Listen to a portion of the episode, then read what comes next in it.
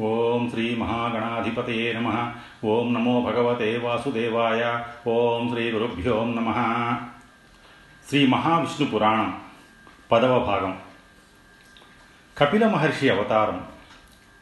దేవహూతికి సంతానం కలిగినందున ఒకరోజు కర్దమముని తన నిబంధన విషయాన్ని గుర్తు చేస్తూ దేవి నీకు సంతానం కలిగిన తరువాత సన్యసిస్తానని మన వివాహానికి ముందే చెప్పాను కదా? కనుక నీవు అనుమతిస్తే నేనిక సన్యాసాశ్రమం స్వీకరిస్తాను అన్నాడు. దేవహూతి భర్తకి నమస్కరించి స్వామి మీ అనుగ్రహం చేత తొమ్మిది మంది ఆడపిల్లలు కలిగినారు. కానీ రేపు వీరంతా వివాహాలై అత్తవారిళ్ళకు వెళ్ళేవారే కదా. అదీగాక పున్నామ నరకం నుంచి తప్పించే పుత్ర సంతానం లేకపోతే మానవ జన్మ వ్యర్థమని పెద్దలంటారు. ఆనాడు మీరు నన్నొక కోరిక కోరుకోమన్నారు. కానీ అప్పుడు నేను అడగలేదు. ఇప్పుడు ఆ వరాన్ని కోరుకుంటున్నాను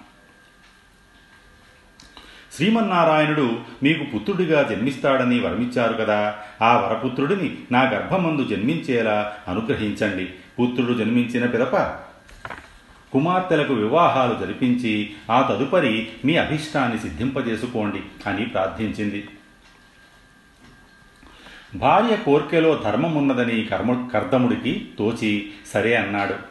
దేవి భగవంతుడైన శ్రీహరి త్వరలో నీ గర్భం నుండి కపిలుడుగా జన్మించి సాంఖ్య యోగాచార్యుడుగా విశ్వవిఖ్యాతి గడిస్తాడు ఆ హరి నాకిచ్చిన వరం నెరవేరడానికి నీవు నియమనిష్టలతో దృఢచిత్తంతో అష్టాక్షరి మహామంత్రంతో నిత్యం ఆ దేవాది దేవుని దివ్య చరణాల విందాలను సేవించు.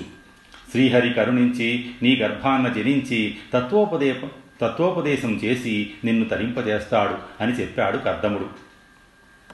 దేవహూతి శుభముహూర్తంలో అష్టాక్షరీ మహామంత్ర దీక్ష స్వీకరించి మనస వాచ కర్మణ ఆ పరంధాముడి పాదపద్మాలను భక్తితో సేవించసాగింది. ఆమె దీక్షా భక్తికి విష్ణువు ప్రసన్నుడై ఒకనాటి రాత్రి ఆమెకి స్వప్న దర్శనమిచ్చి అమ్మ నీ భక్తికి సంతసించాను. అతి త్వరలో నీ గర్భవాసాన అవతరిస్తాను అని పలికాడు దేవహూతి భక్తి పారవస్యంతో చేతులు జోడించి నమస్కరించింది. అనంతరం దేవహూతి గర్భవతి అయ్యింది. అప్పటి నుంచి ఆ దంపతులు నిరంతర నారాయణ నామస్మరణంలో మునిగిపోయారు. క్రమంగా దేవహూతికి నెలలు నిండాయి. ప్రసవ సమయం ఆరంభమైంది. ఆ సమయంలో ఒక్క పెట్టున దేవదుందువులు మ్రోగుతుండగా శంఖారావాలు ధ్వనిస్తుండగా ఘంటానాదాలు ప్రతిధ్వనిస్తుండగా ఆ శుభమంగళనాదాలు ముల్లోకాల్లో మార్మోగుతుండగా బ్రహ్మ మహేశ్వరాది దేవతలు ప్రజాపతులు మహర్షులు ఉద్విగ్నతతో వీక్షిస్తుండగా శతకోటి సూర్యనారాయణులు ఒక్కసారిగా ఉదయించినట్లు దివ్య తేజో ప్రభలను వెదజల్లుతూ దేవహూతి గర్భము నుండి దివ్య కపిల వర్ణ శరీర ఛాయతో శిశువుగా జన్మించాడు శ్రీమన్నారాయణుడు. అప్పుడు వేదములు స్వయంగా స్వాగతిస్తూ ఓం నారాయణాయ విద్మహే వాసుదేవాయ ధీమహి తన్నో విష్ణు ప్రచోదయాత్ అంటూ సామగానంతో కీర్తిస్తుండగా దేవతా సమూహాలు ఆ శిశువుపై దేవమందారాలతో పుష్పవృష్టి కురిపించారు. గంధర్వులు ఆ శిశువు గుణగణాలను గానం చేశారు. నారాయణుడు నరుడై జన్మించాడు అన్నాడు బ్రహ్మదేవుడు. ఆనందంతో అవును జగత్కారణుడైన శ్రీమన్నారాయణుడు మాతృగర్భం నుంచి యోని మార్గం ద్వారా జన్మించిన తొలి అవతారం అది అది నరావతారం. తాను అవతరించిన వెంటనే తపస్సుకు వెళ్ళి అంతఃకృతమే తండ్రిని దర్శించడానికి వచ్చిన బ్రహ్మమానస పుత్రుడు విష్ణువాంస సంభూతుడు దేవర్షి నారదుడు ఆ విషయం విన్న వెంటనే తన ఆనందాన్ని వ్యక్తం చేస్తూ నారాయణుడి నరావతారం నరజాతికి శుభోదయం. ఆ అవతార పురుషుడిని దర్శించి ఆత్మానందాన్ని పొందుతాను అంటూ బయలుదేరాడు. నారద మీ సోదరులతో పాటు మేము వస్తున్నాము అంటూ బ్రహ్మ సరస్వతి తమ మానసపుత్రులైన తొమ్మిది మంది ప్రజాపతులను సనక సనందనాదులను వెంటబెట్టుకొని కర్దముని ఆశ్రమానికి బయలుదేరాడు. మరొక వైపున తనకి దౌహిత్రుడు జన్మించాడని తెలిసిన స్వయంభో మనువు భార్యాపుత్రులను వెంటబెట్టుకొని కూతురింటికి బయలుదేరాడు.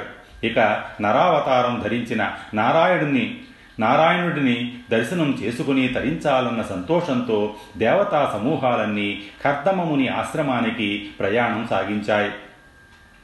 బ్రహ్మాది దేవతలు మహర్షులు ఆదిగా గల వారందరూ తమ పుత్రుడిని చూడడానికి వచ్చేసరికి కర్దముడు సంతోషంతో పొంగిపోయాడు. బ్రహ్మేంద్రాదులు శిశువుగానున్న శ్రీహరిని దర్శించి ఆనందంతో అనేక విధాలా స్తుతించారు. అనంతరం బ్రహ్మ సూచనను అనుసరించి కపిలవర్ణ శరీరఛాయతో మెరిసిపోతున్న కుమారుడికి కపిలుడు అని నామకరణం చేశాడు కర్దమముని. బ్రహ్మ ఆ శిశువుని ఆశీర్వదిస్తూ కర్దమమునీంద్ర శ్రీహరి కర్మబద్ధులైన జీవులని సముద్ధరించడం కోసం మాతృగర్భం నుంచి తొలిసారిగా ఈ కపిల అవతారంలో జన్మించాడు. మీ భక్తి ప్రపత్తులకు మెచ్చి ఆశ్రిత జనరక్షకుడైన శ్రీహరి మీకు పుత్రుడుగా జన్మించాడు. ఇతడు సాంఖ్యయోగ ప్రవర్తకుడిగా ప్రసిద్ధి చెంది తత్వోపదేశం చేసి మిమ్మల్ని తరింపజేస్తాడు. ఈ కపిలావతారం త్రిలోక పూజనీయమై బ్రహ్మ కల్పాంతం వరకు విరాజిల్లుతుంది అని పలికాడు.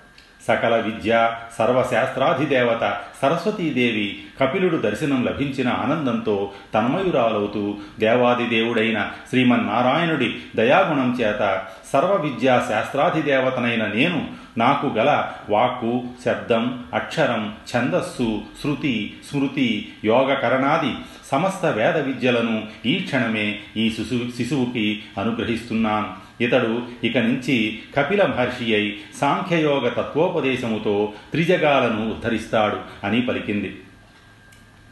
మరుక్షణం కృతజ్ఞుడను మాత అన్నాడు ఉయ్యాలలో శిశువుగానున్న కపిలుడు నోరు తెరచి. బ్రహ్మేంద్రాదులందరూ శిశువు మాట్లాడేసరికి విస్తుపోయారు. అంతలో ఆ శిశువు అందరూ చూస్తుండగానే ఐదు సంవత్సరాల వయస్సు గల బాలుడుగా ఎదిగి ఉయ్యాలలో నుంచి క్రిందకి దిగి కర్దమ దంపతులకు నమస్కరించి జనని జనకులారా దేహము ధరించినప్పుడు దేహధర్మమును పాటించాలి.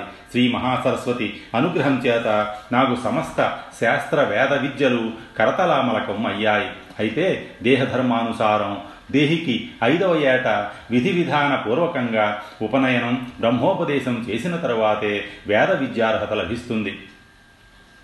అందుకే నేను ఐదు సంవత్సరముల బాలుడిగా ఎదిగాను. ఎదిగినది దేహమే గాని దేహములోనున్న ఆత్మ కాదు. ఆత్మకు ఎదుగు తరుగులు వయో పరిపాకములు లేవు. కనుక ఎదిగిన ఈ దేహమునకు సాంప్రదాయకమైన ఉపాకర్మ జరిపించండి. అదే సందర్భమున ఈ దేహమునకు బంధువులైన మీ కుమార్తెలకు వివాహములు జరిపించి మీరు రుణ విముక్తులు కండి అని ఉపదేశించాడు కపిలుడు. అప్పుడు బ్రహ్మదేవుడు కల్పించుకొని కద్రమ మునీంద్ర కపిలుడు చెప్పినది సత్యం. మీ తొమ్మండుగురు కుమార్తెలని మా పుత్రులైన తొమ్మండుగురు ప్రజాపతులకు ఇచ్చి కన్యాదానం చెయ్యి. వీరికి సత్సంతానం కలిగి సృష్టి వృద్ధి చెందుతుంది అని చెప్పాడు. బ్రహ్మదేవుడి ఆజ్ఞని శిరసావహించి కర్దమ దేవహూతులు ముందుగా కపిలుడికి ఉపనయనం బ్రహ్మోపదేశం చేశారు. ఆ సమయాన సావిత్రి నుంచి గాయత్రి అవతరించి కపిలుడికి సర్వమంత్రకోటులను ప్రసాదించింది. అనంతరం కద్రుమ కుమార్తెలని బ్రహ్మమానస పుత్రులకు వరుసగా మరీచికి కళని అత్రికి అనసూయని అంగీరసుడికి శ్రద్ధని పులస్యుడికి హవిర్భువును పులహుడి పులహుడికి గతిని క్రతువుకి క్రియను భృగువుకి ఖ్యాతిని వశిష్ఠుడికి అరుంధతిని అథర్వుడికి శాంతిని ఇచ్చి కన్యాదానం చేశారు. సాక్షాత్తు విష్ణువే అయిన కపిలుడు వివాహ సాంప్రదాయాన్ని పాటించి తొమ్మిది మంది వరులకు పాదపూజ చేసి బావా మా సోదరిని వివాహమాడి మమ్మల్ని కృతార్థుల్ని చెయ్యండి అని పలుకుతుంటే కపిలుడి చేత బావా అని పిలిపించుకున్నందుకు బ్రహ్మమానస పుత్రులు బ్రహ్మానందంతో పొంగిపోయారు. ఆ వివాహానంతరం వధూమణులు తమ భర్తల వెంట కాపురాలకి వెళ్ళిపోయారు. అలాగే అయాచితంగా విచ్చేసిన అతిథులందరూ వివాహ వేడుకల తదుపరి విందు అనంతరం తమ తమ నెలవులకి వెళ్ళిపోయారు. అనంతరం కర్దమముని ఏకాంతముగా కపిలుడిని దర్శించి తండ్రి సంసార బంధములో చిక్కుకున్న జీవులు ఏ పరమాత్ముడి సన్నిధి కోసం తపస్సు చేస్తారో ఆ పరమాత్ముడివైన నీవు మాకు కుమారుడివై జన్మించి మమ్మల్ని చరితార్థులన్నీ చేశావు. ఇక ఈ కర్మానుబంధముల నుంచి విముక్తి పొంది నీ నిజ దివ్య పాద సన్నిధిని పొందడానికి నేనిక సన్యాసాశ్రమ దీక్షని స్వీకరించడానికి అనుమతిని ప్రసాదించు అని ప్రార్థించాడు భక్తితో. కపిలుడు మందహాసం చేసి కర్మబంధము ఎంతటి వారికైనా అనివార్యం. రుణానుబంధ రూపేణాం పతిపత్ని సుతాలయ ఈ దేహబంధము అశాశ్వతమని పరమ పదస్థానమొక్కటే శాశ్వతమని గ్రహించిన వాడే మోక్షగామి. నీకా వైరాగ్యము ఇదివరకే కలిగింది. నీరములో కలిసిన క్షీరము వలె సంసారంలో ప్రవర్తించిన ఆ బంధమునకు కట్టుబడకుండా కేవలం దేహధర్మము పాటించి నిమిత్త మాతృడివై సతీ సంతానముతో ప్రవర్తిల్లిన నీవు మోక్షమునకు అర్హుడివి. కనుక సన్యాస దీక్షను స్వీకరించి సమధిక నిష్ఠతో భక్తితో ప్రవర్తిల్లి మోక్షాన్ని పొందు అని ఆనతిచ్చాడు. అంతట కర్దమముని తన భార్య దేవహూతి అనుమతిని పొంది సన్యాసాశ్రమమును స్వీకరించి మోక్షగామి అయి తపోభూమికి సాగిపోయాడు. తల్లికి కపిలుడి తత్వబోధ. ఆడపిల్లలు అత్తవారిళ్ళకి వెళ్ళిపోయారు. భర్త సన్యసించి మోక్షగామి అయి తపోవనాలకి వెళ్ళిపోయాడు. ఇక నాగతి ఏమిటి అని చింతించిన దేవహూతి ఒకనాడు ధ్యాననిష్ఠుడై ఉన్న కపిల మహర్షిని సమీపించింది. తల్లి రాకలోని అంతర్యాన్ని గ్రహించిన కపిలుడు ప్రసన్న మందహాసం చేసి అమ్మ నీ మనస్సులో చెలరేగుతున్న సంక్షోభాన్ని గుర్తించాను. స్వయంభువ మనువుకి పుత్రికగా జన్మించావు. కర్దమ మహర్షి వంటి ఉత్తముడిని భర్తగా పొంది లోటు లేని సంసార జీవనం సాగించావు. పది మంది సంతానానికి జన్మనిచ్చి మాతృమూర్తిగా గృహిణిగా గృహధర్మాన్ని నిర్వర్తించావు. నీలాంటి ఉత్తమ జన్మ కోటికి ఒక్కరికి వస్తుంది. లేదు అన్నది లేకుండా చక్కటి జీవితాన్ని గడిపిన నీకు ఈ దిగులు దేనికమ్మా? అని అడిగాడు. నాయన నువ్వు అన్నది నిజమే. నా తండ్రి స్వయంభూ మనువు అల్లారముద్దుగా నన్ను పెంచాడు. ఏ లోటు లేకుండా తండ్రి నీడలో నా బాల్య జీవితం గడిచింది. అటుపైన గృహస్థాశ్రమంలో నా భర్త చాటున ఏ కొరత లేకుండా నా వైవాహిక జీవితం గడిచింది. తొమ్మిది మంది ఆడపిల్లలకి ఒక సుపుత్రుడికి తల్లినైనందున నా గృహస్థ జీవితం కూడా సంతృప్తిగా గడిచింది. నా అంతటి భాగ్యశాలి లేదనుకొని సంతోషించాను. కానీ నాయన నాకు వివాహం చేసి తన బాధ్యత తీరిందనుకున్నాడు నా తండ్రి. నన్ను సంతానవతిని చేసి వారి వివాహాలు చేసి తన బాధ్యత తీరిందని తపోవనాలకి వెళ్ళిపోయాడు నా భర్త. వివాహాలు కాగానే భర్తల వెంట నడిచి తమ బాధ్యత తీర్చుకున్నారు నా కూతుళ్ళు. ఒక్కగానొక్క కొడుకువి. దైవాంశ సంభూతిడివైన నీ పంచన శేష జీవితం గడపవచ్చనుకుంటే నువ్వు పుడుతూనే యోగివై విరాగివై అవతార పురుషుడివై సాంఖ్యయోగ ప్రబోధకుడివై నా ఆశల మీద నీళ్ళు చల్లావు. నా తండ్రి నా భర్త కుమార్తెలు కుమారుడు ఎవరి బాధ్యత వాళ్ళు తీర్చుకొని నన్ను ఒంటరిదాన్ని చేశారు. నన్ను కన్నందుకు నా తల్లిదండ్రులకి కన్యాదాన ఫలం దక్కింది. నన్ను వివాహమాడినందుకు నా భర్తకి గృహస్థాశ్రమ ధర్మఫలం కన్యాదాన ఫలం దక్కింది. వివాహాలైన నా కూతుళ్ళకి కుమారుడివైన నీకు పితృరుణ ఫలం దక్కుతుంది. ఏ ఫలం ఫలితం ఆశించకుండా బాల్య యౌవన కుమ కౌమార దశలు గడిపి మీ అందరికీ సేవలు చేసిన నాకు దక్కిన ఫలం ఏమిటి నాయన? ఇక ముందు నా గతి ఏమిటి అని వాపోయింది దేవహూతి గద్గద స్వరంతో. కపిలుడు మందహాసం చేసి అమ్మ నువ్వేదో భ్రాంతిలో ఇలా మాట్లాడుతున్నావు. ఇలాంటి భ్రాంతికి కారణం నిరాహారం కావచ్చు. నువ్వు ఆహారం తీసుకుంటే ఉపశమనం లభిస్తుంది కదమ్మా అన్నాడు. దేవహూతి విస్మయంగా కుమారుడి వైపు చూసి నిరాహారిగా ఉండనిచ్చావా నన్ను? నీ మాట కాదనలేక నాలుగు కదలి ఫలాలు భుజించాను కదయ్యా అంది. అరటిపళ్ళు తిన్నావా? ఎక్కడివమ్మా? ఆశ్చర్యంగా అడిగాడు కపిలుడు.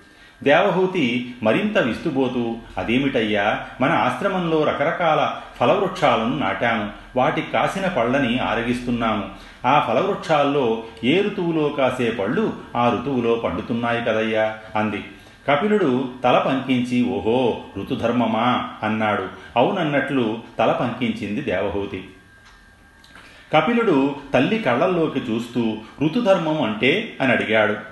ఆ ప్రశ్న విని నిర్ఘాంతపోయింది దేవహూతి. అమ్మ ఋతువుకొక ధర్మం ఉంది. అది ఏ కాలంలో ఏవి ఫలించాలో వాటిని ఫలింపజేస్తుంది. అలా ఒక్కొక్క ఋతువులో అందుకు తగ్గ ఆహారాన్ని మనకి ప్రసాదిస్తున్న ఋతువు తన ధర్మానికి ప్రతిఫలంగా మన నుంచి ఏం ఆశిస్తోంది? కృతజ్ఞతగా మనం ఏమిస్తున్నాం? అని ప్రశ్నించాడు కపిలుడు.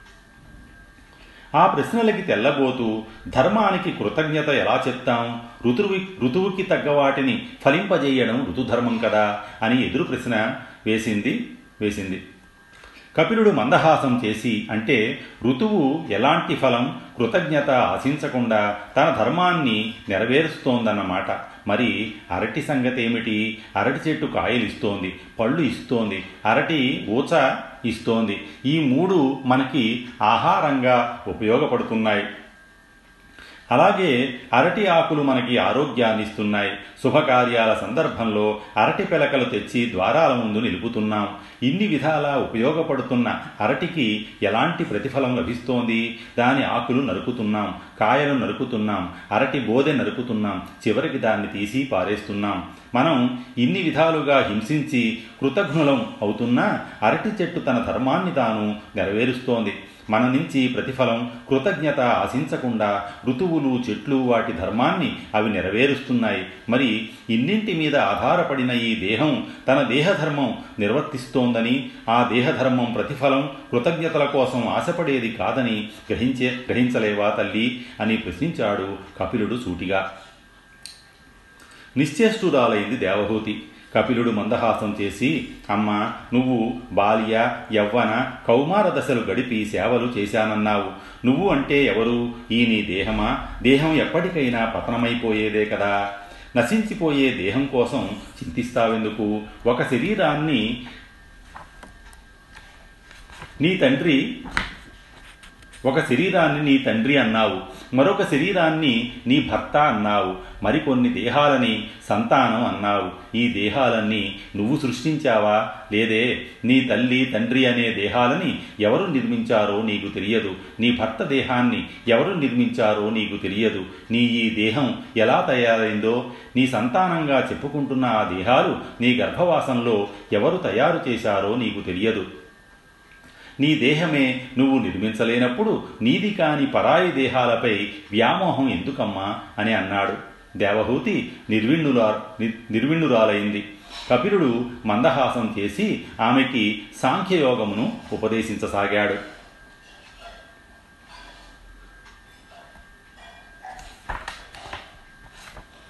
స్వస్తి శ్రీ ఉమామహేశ్వర పరబ్రహ్మార్పణమస్తు.